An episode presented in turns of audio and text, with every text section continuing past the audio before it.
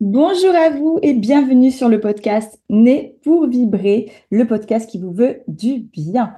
Il va vous guider tout au long de votre vie vers la sérénité, le bonheur, plus de réussite grâce à des outils précis mélangeant neurosciences, développement personnel, modification de notre état intérieur pour plus de magie dans notre vie. Sur ce podcast, je partage mes découvertes et outils qui ont impacté ma vie et celle des personnes que j'accompagne de la plus belle manière qu'il soit. Vous pouvez vous abonner au podcast sur, euh, sur iTunes. Non, c'est pas iTunes, c'est euh, Apple Podcast. Je ne suis pas encore habituée à tout ça. Sur Apple Podcast et sur Spotify et me retrouver sur Facebook ou Instagram.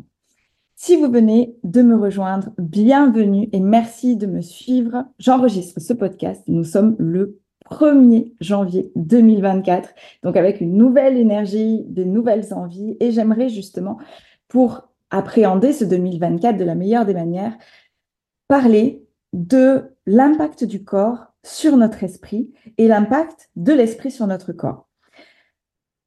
Il faut partir du principe que les mots du corps, MAUX, sont les mots de l'esprit et que tout ce qui ne se dit pas s'imprime. J'ai toujours été très connectée à ça, mais c'est en 2012 que j'ai pu en faire une expérimentation qui va marquer un tournant euh, vraiment dans ma carrière. Et je dis carrière car c'est à l'origine du pourquoi j'exerce mon métier aujourd'hui.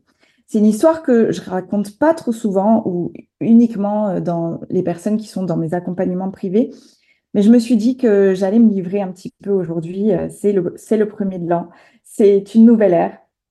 Donc en 2012, je viens d'être embauchée dans une entreprise d'édition de logiciels immobiliers. Un univers qui m'a toujours attiré, un salaire au-dessus de ce que j'avais touché jusqu'à ce jour et une place qui était absolument parfaite pour moi. Le lien entre l'entreprise et le client, moi j'ai toujours adoré ce, lien un petit peu de médiation. Avec mon écoute, mon empathie, j'excellais véritablement sur ce poste. Et il y avait une petite commerciale avec laquelle j'étais moins à l'aise, mais je grandissais et je me débrouillais très bien. Sur la partie personnelle, j'étais avec euh, mon chéri. Nous avions depuis un an le projet d'un enfant. J'en avais déjà un d'un premier, euh, d'une première union et nous voulions agrandir tout simplement la famille. Et c'est vrai que j'ai eu cette chance, c'est que le, du coup, le, chéri avec qui je suis à, à l'époque où je suis en train de vous raconter cette histoire a pris mon premier enfant comme son fils. Il l'a connu, il avait neuf mois et il l'a élevé et l'élève encore malgré notre séparation comme son fils. Et ça, c'est ma plus grande des victoires, c'est la plus belle chose qui pouvait, arriver. Donc ce nouveau salaire était absolument parfait. Il y avait une longue période d'essai et un mois et demi après mon, arrivée, j'apprends que je suis enceinte. Je suis la plus heureuse, mais en même temps, je suis tiraillée un peu à ce moment-là entre mon bonheur d'être enceinte et la peur de me dire Oh my God, je viens d'être embauchée.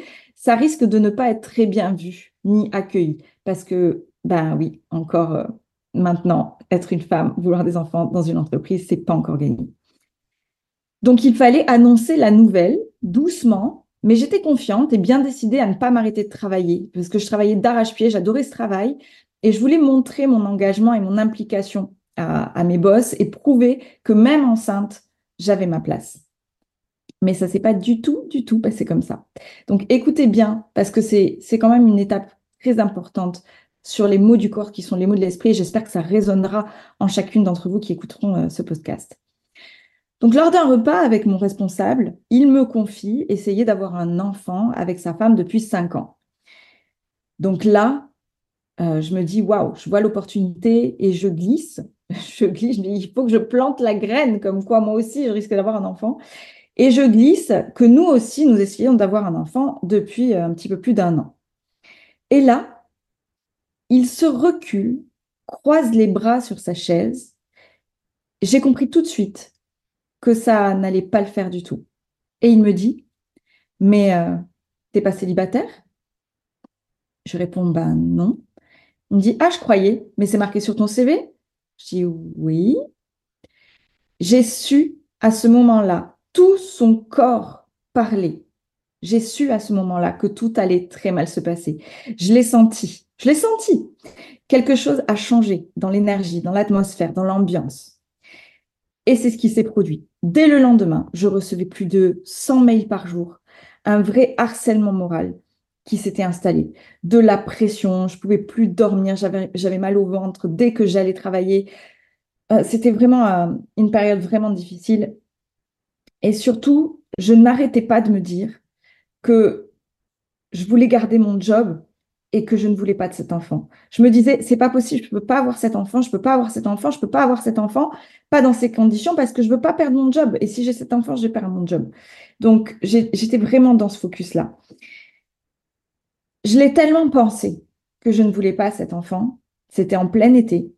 Et j'en ai fait, j'étais toute seule heureusement ce jour-là dans l'entreprise, mais j'en ai fait une fausse couche dans les locaux de l'entreprise. Et je vous garantis que c'était pas un, c'était pas un moment très drôle parce que bah, il y a du sang partout, euh, c'est douloureux. Euh, je suis partie euh, aux urgences forcément, mais c'est surtout ce jour-là que j'ai compris et que j'ai pris conscience du véritable impact de l'esprit sur notre corps. Je me suis dit, mon Dieu, je l'ai tellement voulu, enfin, je l'ai tellement pas voulu, du coup, que bah, il est parti. Cet épisode a été un véritable tournant dans, tournant dans ma vie. J'en ai fait un burn-out, donc j'en ai fait une rupture conventionnelle, parce que je pouvais plus, à un moment donné, même, même après avoir fait ma fausse couche, euh, le harcèlement continuait, c'était horrible à vivre. J'étais une femme, hein, tout simplement, mais j'ai appris par la suite qu'il y en avait huit autres hein, qui avaient subi euh, ce, même traitement et euh, qu'ils ils avaient pas mal de prud'hommes. Donc, il y avait vraiment une misogynie dans l'entreprise. C'est quelque chose que je comprends toujours pas. Je me dis, mais, mais c'est dur encore pour la femme. C'est pas gagné, hein, c'est pas gagné. Donc, j'ai fait ma rupture conventionnelle. Et puis ensuite, je suis partie. Euh, donc, j'ai des. Voilà, j'étais en congé. Je suis retombée enceinte. Euh, j'ai fait trois ans de congé parental, mais sauf que je faisais, dans ces trois ans de congé parental, je ne le savais pas. Mais je faisais un burn-out silencieux. Parce que lorsque mon conjoint m'a dit, il va falloir que tu retournes travailler, et ben là, j'en tremblais de tout mon corps. C'était impossible. Et là, je me suis dit, aïe, aïe, aïe. Aïe, aïe, aïe, aïe, aïe. ça va pas se passer si facilement que ça. Donc, ce burn-out, euh, c'est quand même grâce à cet événement que j'exerce mon métier aujourd'hui. Et, euh, et des exemples comme celui-ci, je pourrais vous en donner d'autres. Notre corps est une véritable boussole. Il est connecté à notre âme, nos pensées, nos émotions, à cette chose plus grande, plus divine que nous. Cette chose qui sait. Elle sait avant que c'est pas c'est pas le chemin. Toutes les maladies, les douleurs, les accidents entre guillemets n'arrivent jamais par hasard. Et je vous encourage du coup à regarder si vous souffrez d'une maladie de type dépression, cancer, fibromyalgie, asthme, regardez si dans les 4 à 2 ans qui ont précédé les déclenchements de cette maladie, si un événement traumatique n'est pas survenu. Un événement émotionnel, la perte de quelqu'un, ça peut être aussi euh, euh, une nouvelle qu'on n'a pas envie d'apprendre, un changement de job, un déménagement, peu importe, quelque chose d'émotionnel. Votre corps manifeste toutes les émotions que vous avez gardées, celles qui sont non traitées. Votre corps est énergie. Et lorsque une émotion est bloquée quelque part, elle provoque ce qu'on appelle un engramme, comme un bouchon dans votre corps, et le courant énergétique du corps ne passe plus. Je vous donne quelques exemples. Si vous vous blessez à la cheville, vous cassez la cheville, vous la tordez, peu importe, c'est votre corps est en train de vous dire quelle direction je dois prendre. Je suis pas sûre de la direction que je suis en train de prendre. Le dos, c'est le poids qui pèse sur vous c'est votre droiture. Les épaules, c'est souvent je ne me sens pas épaulée et c'est souvent lié à une problématique matérielle, financière. Les hanches, c'est la féminité, la sexualité. C'est qu'on n'a plus accès à ce chakra sacré de l'orgasme, du plaisir, de l'acceptation, du désir, de la sensualité, de la sexualité, de la sexy-attitude. Le cancer, ça dépend bien évidemment où il se situe, mais c'est quelque chose qui vous ronge, une émotion comme la rancœur qui vous grignote petit à petit de l'intérieur. Le cancer du sein est très très très lié à la maternité et au lien à la maman, à la mère. Donc vous pouvez commencer à vous mettre à l'écoute de votre corps, car non seulement vous pourrez anticiper, mais pourquoi pas inverser le processus.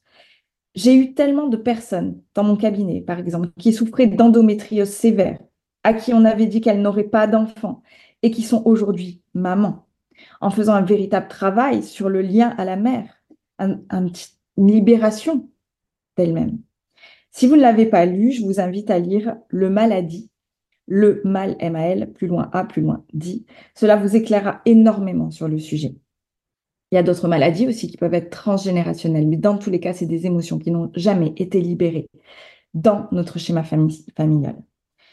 Je suis absolument profondément convaincue que certaines maladies sont réversibles. Attention, je ne dis pas qu'on guérit à chaque fois, car ça dépend de notre travail intérieur et il y a une part de destin là-dedans. Quand le feu est déclaré, on doit soigner, d'accord hein, Si le feu est déclaré dans la baraque, hein, il faut, euh, faut absolument le soigner. Donc la médecine occidentale, euh, et, si le feu est déclaré, allez-y. Mais après, n'oubliez pas en parallèle de faire ce travail de intérieur en, médecine un petit peu plus euh, chinoise, énergétique, médecine douce. Pour moi, il y a 100% des cas place à l'émotion. Donc, je vais vous demander de vous questionner. Est-ce que vous avez des douleurs dans votre corps? Est-ce que vous aviez fait ce lien corps-esprit Je vous invite à lire le, bouquin Le Maladie. Voici la fin de cet épisode. Laissez vos commentaires, vos questions auxquelles je répondrai avec grand plaisir et abonnez-vous et mettez une, une 5 étoiles sur ce podcast. Ça m'aidera à, bah, vous, me soutiendrez, ça m'aidera à le diffuser un petit peu plus et à colporter cette parole que tout est émotionnel, que nous avons accès à de la magie parce que nous sommes magie. Sur mon site Samantha Mas ou sur Instagram, vous trouverez un test entièrement gratuit pour évaluer votre intelligence émotionnelle. Ça passe par les émotions d'abord. Partagez cet épisode autour de vous avec vos amis si vous pensez que ça peut les aider. Et à bientôt pour un nouveau code de podcast. Merci pour votre écoute.